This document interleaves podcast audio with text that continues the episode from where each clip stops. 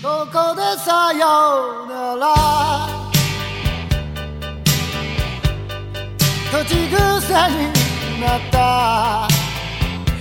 各位好，欢迎来到半瓶醋电台，我是阿巴庆。那这会儿呢，其实全国很多地方都已经开始进入到夏天的状态了，是吧？涂伤背的季节其实现在已经来了，所以说呢，很多人也开始重新想着赶紧去努努力，是吧？要去健身了啊！这个我要去健身，好像这个口号啊，它一般都是处属于春天和夏天的，对吧？很多朋友们为了让自己拥有完美的体型啊，你可能研究了很多健身知识，刷了几百条健身的视频，你开始成功的陷入到了云健身的深渊。我相信很多咱们的小伙伴们啊，肯定也是有过这种云健身的经历，是吧？很多人什么云健身的项目，第一收藏健身视频，第二浏览沙拉外卖。第三，购物车当中呢，添加蛋白粉、哑铃、运动衣和瑜伽垫啊，你你很相信，只要视频看得多，自己就一定能够瘦啊？看了等于动了，转发等于锻炼，app 签到呢等于每天都锻炼打卡了，一天云健身，天天在健身，而且你可以想象当中啊，自己正在挥汗如雨啊，其实呢，你就是看着视频呢，吃了更多零食，一不小心更胖了。所以说，很多人你就开始，哎呀，不行了，我还真的得动起来了。于是呢，怎么动起来啊？刷了一小时抖音，听了半小时电音，你就以为自己动了，是吧？而且有多少人最大的无氧运动是憋气啊？当然了，我觉得你们不仅仅有日常的活动量哈，偶尔也会下楼跑步啊。之前我也在微博上发过哈，你每天健身的时间安排是这样的：比如说你每天健身两三个小时，搭配衣服鞋子三十分钟，选歌单整发型三十分钟，走到健身房十到二十分钟。在健身房的路上呢，遇到了什么野猫野狗啊，并跟他们玩耍玩十分钟啊。到了健身房呢，自拍四十分钟，跑步五分钟，拉伸十五分钟，洗澡二十分钟。最后呢，发朋友圈、微博，修图并且构思文案六十分钟。好，结束战斗，是吧？锻炼完成了，当然要发条朋友圈庆祝一下了。发个朋友圈啊，今天五公里有氧打卡。结果呢，晚上十点钟的时候，微信运动给你推送的内容却出卖了你，显示你今天只走了三十步，是吧？还有多少人什么健身一天腿疼了三年啊？你掌握了如何从入门到放弃啊？健身日记上写的很清楚，第一天啊，我去健身房了，俯卧撑三组，仰卧起坐三组，跑步五公里。第二天俯卧撑三个，楼下散步五百米。第三天腿疼，第四天腿疼，第五天腿疼，第六天放弃。最后呢？比如说今年结束的时候，你发现你下载的这个健身 app 呢，给你发了一份你的个人年度健身报告总结。这位亲，今天是您加入我们的第一百一十六天，您共完成了我们一节课，消耗了二百零五卡路里，累计全年的运动时间呢达到了零点七个小时。二零一九年这些是你练过的课程，腹肌撕裂者之热身部分，是吧？啊，这个时候你明白哇，这个好像必须得动真格的是吧？在家健身毫无动力，必须要去健身房找找运动的感觉了。当你参观了周边所有健身房啊，跟几十位健身教练进行过了亲密的访谈之后，你明白了，健身这事儿啊，贵在办卡是吧？办了卡你就高呼，嗯，贵有贵的道理，办卡果然很值。健身房里呢，最让你消耗卡路里的项目排名前三，分别是洗澡、自拍和紧张的向教练边界借口去请假。是吧？感谢健身，彻底改变了你们。平时你们健身之前的安排呢，是躺着玩手机，是吧？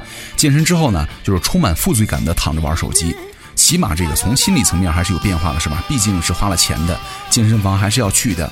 而你去健身房呢，最常用的三个理由分别是：第一，明天有约会；第二，今天吃撑了；第三，健身卡要过期了。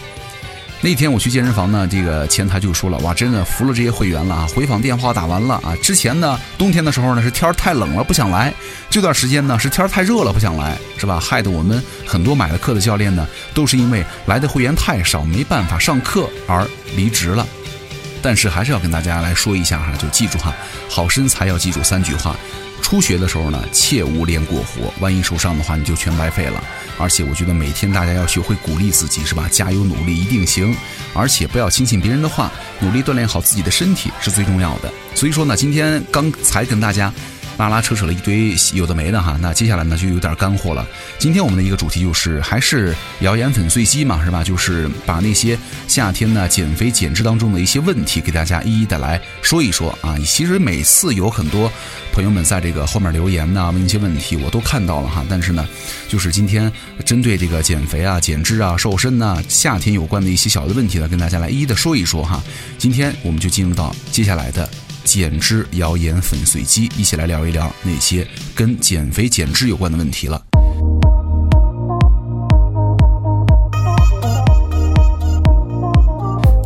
好，那有朋友问了，说减重不就是减脂吗？是不是节食减肥就一定会瘦呢？好，来回答一下哈。那减重和减肥呢，这是减肥者非常容易混淆的两个概念了。首先，我们要来区分分清楚这两个概念。在区分两个概念之前呢，我们先来说一说体重的组成哈。体重可以分为三个部分：水、脂肪和瘦体重，是吧？这个瘦体重是指身体当中除掉了水分、脂肪之后呢，剩余组织的重量。简单来看呢，就是把身体的肌肉和骨骼的重量了。那在这体重这三部分组织当中呢，水是占了百分之六十，脂肪的比例呢是因人而异。正常的成年的男性呢，一般都是十四到十六啊百分之，女性是百分之二十到百分之二十五左右。那剩下的就是瘦体重了。这三种组成成分当中呢，任何一种发生变化，都会导致你们体重的变化了。所以说，在正常情况之下呢，变化最小的就是瘦体重了，而变化最大的就是水和脂肪。好，那我们一般都倡导大家哈，健康减肥是指用科学、自然、健康的方法呢，让身体的脂肪含量下降，以免体脂过多给身体呢健康带来了危害。也就是说，我们希望在这个组成体重的三种成分当中呢，只有脂肪的比例和数量下降，让其他的两种成分呢基本上不变。那通俗的说呢，就是减脂啊。因此呢，在减肥的时候呢，我们一定要区分开减重和减肥这两个概念了，要用正确的方法来确保我们甩掉多余的脂肪，而不。不是宝贵的蛋白质和水分了。那这个节食减肥呢？它是通过减少能量的摄入来达到减少脂肪的目的。节食不是绝食，节食是减少能量的摄入，不是中断热能的供给啊！有人操之过急啊，中断进食了，这样的话你就会产生剧烈的身体反应，危及健康了。其实关于减肥的方法呢和理论呢不胜枚举啊，太多了。但是呢，体育运动和能量的控制就是被业界公认为是减肥的最佳办法了。归纳起来就是适宜的体脂含量呢等于适宜的体育运动加合理的膳食能量控制。其实这个公式也被称作是减肥的黄金的等式了。体育运动和膳食的能量控制相结合呢，就是最自然、副作用最小、最容易施行、最不容易反弹的最佳的减肥方式了。而且要注意的是，减肥效果的显现呢是需要一定时间的，体重减轻也要控制在一个合理的范围当中。一般呢，公认的减肥的速度是每个月大概瘦两到三公斤是正常的。那超过这个范围的话，就可能会影响你们的身体健康喽。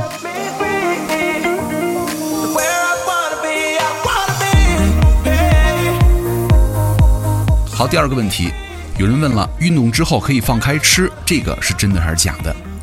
其实进餐的时间和运动之间是有讲究的哈。一般来说呢，在进餐一个半小时到两个小时之后呢，才可以进行运动。这是由于啊，进食之后消化系统需要一定的时间来消化和吸收食物。那么如果这个时候呢进行运动锻炼的话，就会干扰这个过程了，导致很多消化系统的不适应，甚至是疾病。那么在运动锻炼结束之后呢，需要半个小时到一个小时的休息才能够进餐。这是因为啊，运动的时候呢，应激和血液的重新分配。那么在运动之后呢，恢复到了安静的状态，你也需要一定的时间。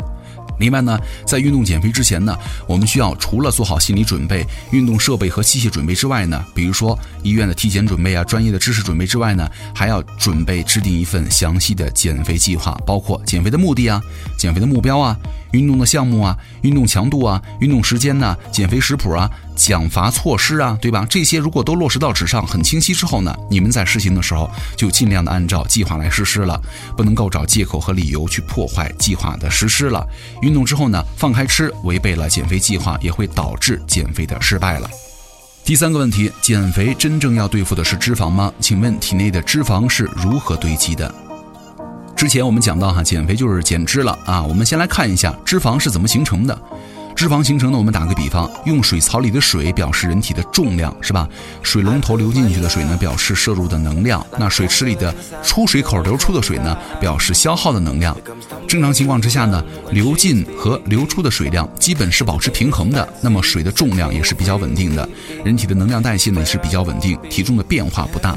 但是如果流进的水量超过了流出的水量，水槽当中的水呢就会增多，这样的话能量就会积蓄，导致体重增加了。那么如果流出的水量呢少于流进的水量，水槽当中的水也会增多，就会导致能量的堆积，使体重增加。那么对于人体来说呢，蓄积的能量呢就是增加的体重，它们是以脂肪的形式存在于我们的身体当中。从外表上来看呢，就是胖胖的，对吧？那么上面这个比方当中呢，水龙头流进的水和出水口的流出的水呢，代表的是能量。那么人类的能量的来源就是什么呢？食物当中的糖、脂肪、蛋白质都是能量来源。那么能量又怎么被消耗呢？成年人的能量主要是三个方面：基础代谢。体力运动以及食物的特殊动力作用啊，这三个消耗点上呢，基础代谢啊和食物的特殊动力的作用呢，一般是比较稳定的。我们可以自行的调控是体力活动啊，体育锻炼就是一个很好的控制方法了。那其实很多人在问这个引起肥胖的原因到底有什么哈？其实有很多，比如说第一，遗传因素是吧？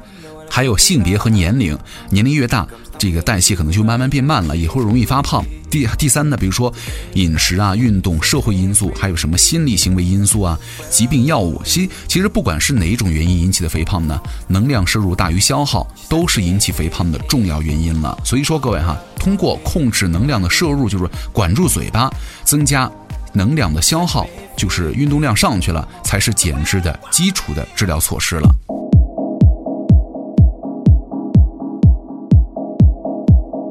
还有人在问了，感觉这个健身之后呢会很累啊，所以说是不是健身的时候喝点运动饮料，而不要喝水？这样做到底对不对呢？有因为有很多人这很绝对啊，运动饮料一定不要喝啊，就只能喝水，其他的啥都不要喝，有糖分，有这个有那个，有咖啡因，有这个是吧？其实跟大家来说一点哈，人在运动之后呢会产生一定的疲劳，对吧？工作能力降低，那么经过一段时间的休息呢，你这个工作能力又恢复了，这就是运动性疲劳。这个运动性疲劳呢是一种生理现象，对于人体来说呢又是一种保护的机制了。只要不是过度疲劳，它并不会损害人体健康。但是呢，如果人经常处于疲劳状态，比如说前一次运动啊产生的疲劳还没有完全消除，而新的疲劳呢又产生了，那疲劳就会累积了，时间长了就会产生过度疲劳，影响人的身体健康和运动能力了。而这个及时的补充营养呢，是缓解疲劳和预防疲劳的重要手段了。比如说，你们夏天出汗多的时候啊，应该及时的补充盐分和水。饮用运动饮料呢，其实是一种很好的方法哈。另外呢，运动之后也是可以及时的补充热量啊、蛋白质、维生素和水、无机盐。不宜吃高脂肪的食物了。咱们吃的时候呢，应该富有营养，并且多于消化，是吧？尽量选择那些新鲜的蔬菜啊、水果等碱性的食物了。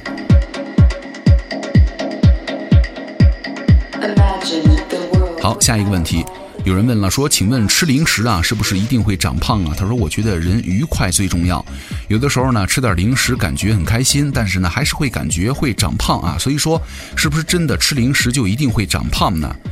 呃，其实零食的定义呢，是指在正餐以外的一切的小吃哈。一般情况下，零食的摄取呢，只要不太影响正餐，大致是没有问题的。那零食和我们之间的关系呢，总是纠结到难以说清楚。比如说，准备了很多的减肥的计划呢，可能你们会在零食的诱惑面前呢崩塌失败了。其实呢，这个零食的出现，从某种意义上来说，也是我们生活水平提高的标志嘛，是吧？当咱们满足于日常的温饱之后呢，就开始向更多、更好的、更美味的食物开始发展了。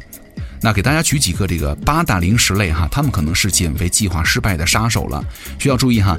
甜品类、膨化食品类、肉脯类、蜜饯类、饮品类、糖果类、坚果类、饼干类这些零食呢，都是容易让大家引起发胖的一个原因了。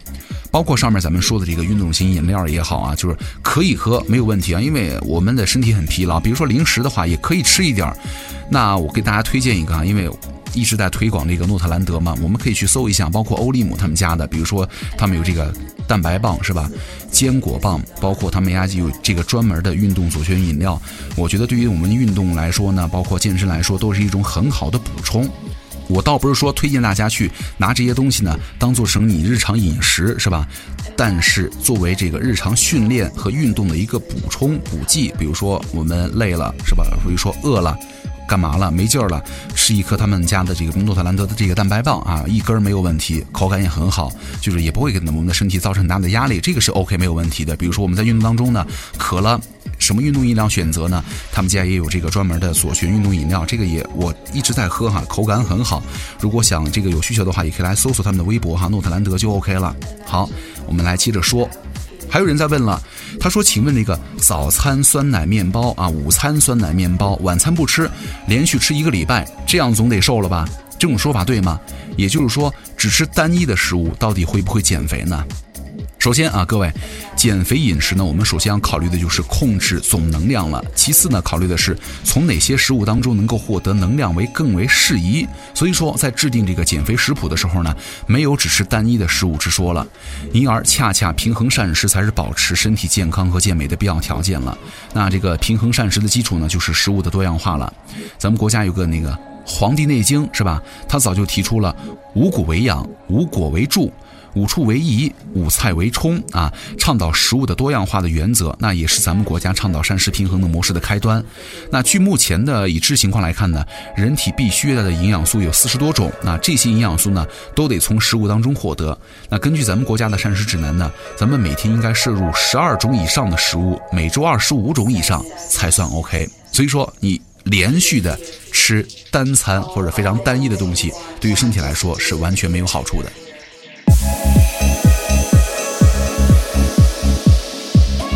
好，还有人在问了，说说，是不是要减肥的话，淀粉和肉类都不能吃啊？相信很多人这个听到饮食控制呢，第一反应就是减肥了，然后呢就是少吃或者不吃。其实呢，这是一个错误理解。咱们可以理解为饮食就是吃，是吧？但是呢，控制并不代表少吃或者不吃。这儿的控制呢，指的是因为个人的需求不同嘛，而对于饮食做出的调整也叫做饮食的控制了。其实这个控制总能量呢，就是制定减肥食谱的首要原则了。咱们可以根据每天的摄入能量多少啊。把减肥饮食分为低能量饮食法、间接性饥饿疗法和全饥饿疗法了。啊，这个低热能饮食法呢，适用于很多数体重超标和肥胖患者了。那总的原则就是，摄入的总热量少于消耗量，是吧？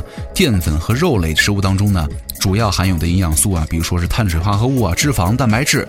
这些都是能够产生能量的营养素，所以说我们在制定减肥食谱的时候呢，可以根据个人的个体的体重啊和身体的情况啊，减肥目标制定个体化的淀粉和肉类的摄入量。那间接性的饥饿疗法呢，是在正常的饮食基础之上呢，每周减少饮食量一到两天，比如说什么轻断饮食模式啊，对不对？也称作是间接断食五加二模式，也就是一周当中啊五天正常吃饭，两天呢摄入平时量的四分之一。但是要注意了哈，断食的两天呢是非连续的，不必控制饮水，水的话正常喝。那这个全饥饿疗法呢，需要比如说住院的情况之下呢，在医务人员的密切监测之下才进行，那较小应用啊，可以根据自己的情况去选择就 OK 了。然后还有人在问了，他说膳食纤维啊可以让你们饱得更久，所以说你会吃得更少。那这样的说法到底对不对呢？膳食纤维呢已经被很多人所熟知了，对吧？但是我觉得很多时候真正了解的人并不多。但很多人都知道哈，蔬菜的这个基因呢和口感粗糙的食物当中呢含有膳食纤维。其实呢，它们并不是膳食纤维的唯一的来源了，因为每个植物细胞呢它都有细胞壁，而这个细胞壁的主要成分呢就是纤维素了、半纤维素和果胶，它们都是属于膳食纤维了啊。所以说，只要吃植物性的食物，身体必然能够获得膳食纤维了。这个膳食纤维的作用之一呢，就是在胃当中啊吸水膨胀啊，有饱胀的感觉，所以说会少吃一些其他的食物。但是呢，如果在多吃膳食纤维的同时呢，并没有减少其他食物的摄入，那么减肥就不会有明显效果了。而如果食用高纤维的饼干之类的呀，因为饼干当中呢加入到了大量的油脂啊，并不利于减肥。还有人在问了，他说都说早上不吃早点容易胖，那么是不是晚上也不要吃东西呢？也就是说，早上要吃早点，而晚上不要吃晚饭或者吃不要吃任何东西了。啊，回答一下哈，正常的健康的人合理安排一日三餐，能够把这个食物呢发挥最大的效能。最科学的进食方法应该是早餐吃得好，午餐吃得饱，晚餐吃得少。这个大家都听烂了是吧？而有的人减肥呢，不吃早餐，不但不能够减肥，反而会导致啊这个营养不良，甚至呢加重肥胖。这是为什么呢？因为你首先不吃早餐，往往呢导致中餐和晚餐的进食过量，导致能量的摄入增加，加上你这个活动量又不足，非常容易造成脂肪的堆积和存储，导致肥胖了。那一般人觉得呢，一天当中啊，不管你是什么时间进食，只要进食的食量相同，人体的吸收的效果也是一样的。但其实啊，研究发现了规律情况并不是这样的。咱们人体的生理节奏是有规律的，消化酶的作用呢和消化吸收的功能也是有规律的。规律的进餐可以有效的转换脂肪，对于减肥人来说呢是非常重要的啊。所以说，规律进餐、规律吃饭、一日三餐有规律的饮食是非常有助于减肥的。啊，还有人说了，减肥的时候呢，食谱越低卡，脂肪效果越好。那么在夏天减肥，是不是就得吃点什么黄瓜呀、番茄呀就可以了？这个黄瓜和番茄呢是低热量的食物哈，是控制热量的非常有用的食物，也是减肥佳品了。那么这个减肥饮食的原则呢，就是控制总能量的基础之上啊，食物尽量多样化。所以说，不管是夏天减肥还是冬天减肥，除了这些低热量食物之外呢，不能够缺少的食物种类还有，比如说谷薯类是吧？动物性植物和豆类的食物，蔬菜瓜果类、油脂类，简单来说就是缩小版的平衡饮食了。那还有人问了，如果按照热量来计算的话，只要吃的少就应该能够瘦下来。可是我已经吃的很少了，还是没有瘦啊？为什么呀？体重不仅仅跟摄入的能量有关，还跟消耗的能量有关了。就如果你们已经吃的很少了，意味着能量的摄入很少，这个时候呢，身体就会启动一种保护机制，就是能量消耗的少，让能量消耗的少，对吧？那结果呢，可想而知。人体储备的能量呢，还是不会有太大变化。能量的消耗少呢，也是大多数城市人肥胖的原因和现状了。那么，怎么才能够瘦下来呢？除了控制饮食之外啊，加强体育锻炼才是必须的。体育运动和饮食控制是减肥的黄金搭档了。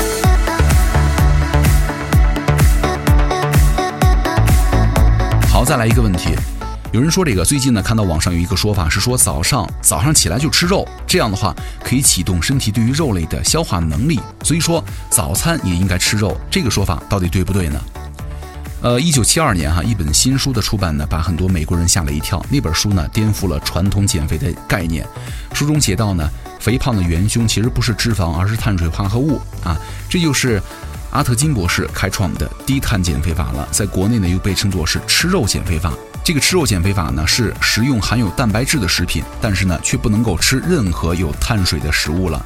那这个食谱呢，的确有助于人们减肥哈。它这个减肥法呢，一共分为四个阶段，其中第一个阶段呢，就是通过严格的控制碳水化合物的摄入，能够使机体呀从燃糖代谢转换成燃脂代谢。第二三阶段呢，就是通过适当的增加碳水的摄入呢，在保持机体的持续燃烧状态之下呢，尽可能多的增加美味可口而且有益于人体的健康的食物，从而达到这个饮食结构啊和减食的食谱慢慢转换成为一种习惯。那第四个阶段呢，就是通过最大的限度来扩充食物的种类，达到终身保持体重、维持健康体型的状态了。其实这个减肥法或者说吃肉减肥法呢，应该在专业的人员指导之下进行哈，比如说医院的临床营养科的营养师啊指导之下进行就行了。那之前也跟大家说过很多次了哈，如果对于这个营养方面或者对于自己的身体啊吃不吃的不见效啊，越吃越瘦，越吃越肥啊，怎么回事啊？可以去你们很多医院的这个营养科去看一下啊，他们都有这个营养专家给你们一些指导和建议，就更加的详细了，对吧？再来说一个产品。很多人说这个青汁产品号称能够减肥排毒，那青汁也就是大麦若叶了，是吧？里面有很多叶绿素和膳食纤维，是不是真的喝青汁就可以减肥呢？这个大麦若叶产品呢，富含丰富的膳食纤维、维生素、蛋白质、矿物质等一系列的营养素，还有这个叶绿素啊等植物化合物。这两年呢，好像在香港、日本、北美啊很多地方都比较风靡的功能性食品。但是我们不要忘了，是吧？减肥饮食的重要原则就是控制总能量。如果你们过分的依赖这些减肥的药的话，靠减肥食品度日，很可能造成第一营养不良，是吧？第二呢，身体状态非常差，得不偿失。所以说，不要相信那些所什么所谓的什么青汁啊、银汁啊、绿汁、红汁、黄汁啊，是吧？那些乱七八糟，不要吃了。减肥药、减肥的那些产品，我觉得够呛，是吧？还有个朋友就问了哈，他说还有一种说法说，如果不吃主食的话，很快就可以减肥，所以说我就不吃主食。但是呢，又听朋友说胖子也是营养不良造成的。那请问胖子到底应该少吃啊，还是要应该多吃啊，还是要营养充足啊？那怎么才能够做到健康呢？也就是说，减肥的同时还可以得到足够的营养和能量。还是一句话，减肥饮食呢，首先要控制总能量。其次呢，食物要多样化啊，每一个胖子都是独一无二的，它的营养也是独一无二的。建议哈，先去咨询一下专业人员，获得一个你针对你个体的营养化方案啊，去营养科看一下，这个又不贵，对吧？去看看就行了。最后一个问题哈，还有人说这个有一种健康的减肥方法，就是叫做二十四小时禁食法。那请问这个方法是对的吗？也就是说，二十四个小时之后才能吃东西，比如今天吃了晚饭，然后呢什么都不吃，只能喝水，直到第二天才可以吃晚饭。每周有两天这样做，其他天儿呢都正常吃饭。看了有关资料说，细胞在不吃东西的二十四小时当中呢会自动的修复，所以说这样的方法很适合预防癌症和糖尿病。请问这是真的吗？适当的进食呢是有助于减轻体重的哈，但是呢不宜太频繁，比如说每个月进食三天是吧？进食当中呢咱们应该注意禁止只喝水，应该服用一些活性的饮食，比如说鲜榨的果蔬汁啊，能够提供咱们身体所需要的维生素、矿物质，也可以服用比如说螺旋藻之类的这种补充蛋白质啊。进食结束之后呢，养成健康的饮食习惯。就如果你们进食时间超过了三天，必须要在医生的指导之下进行了。那么，如果你没有糖尿病啊、什么低血压、低血糖啊、慢性疾病的话，即便是很短的进食，也必须要有专业的医护人员陪护指导才可以进行了。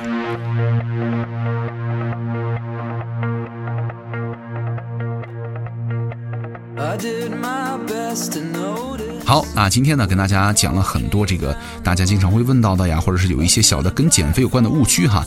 但是还是跟大家说一下，其实有一句话，那句话说烂了哈，很有道理，就是你的合理的运动量啊，加你们的比如说管住你们摄入的能量，这个才是最靠谱、最健康的方式了。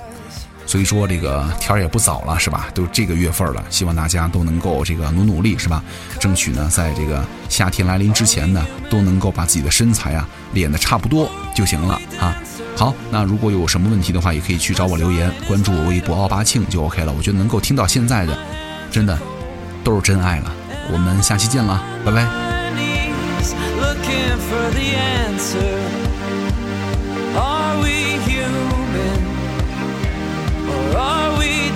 Answer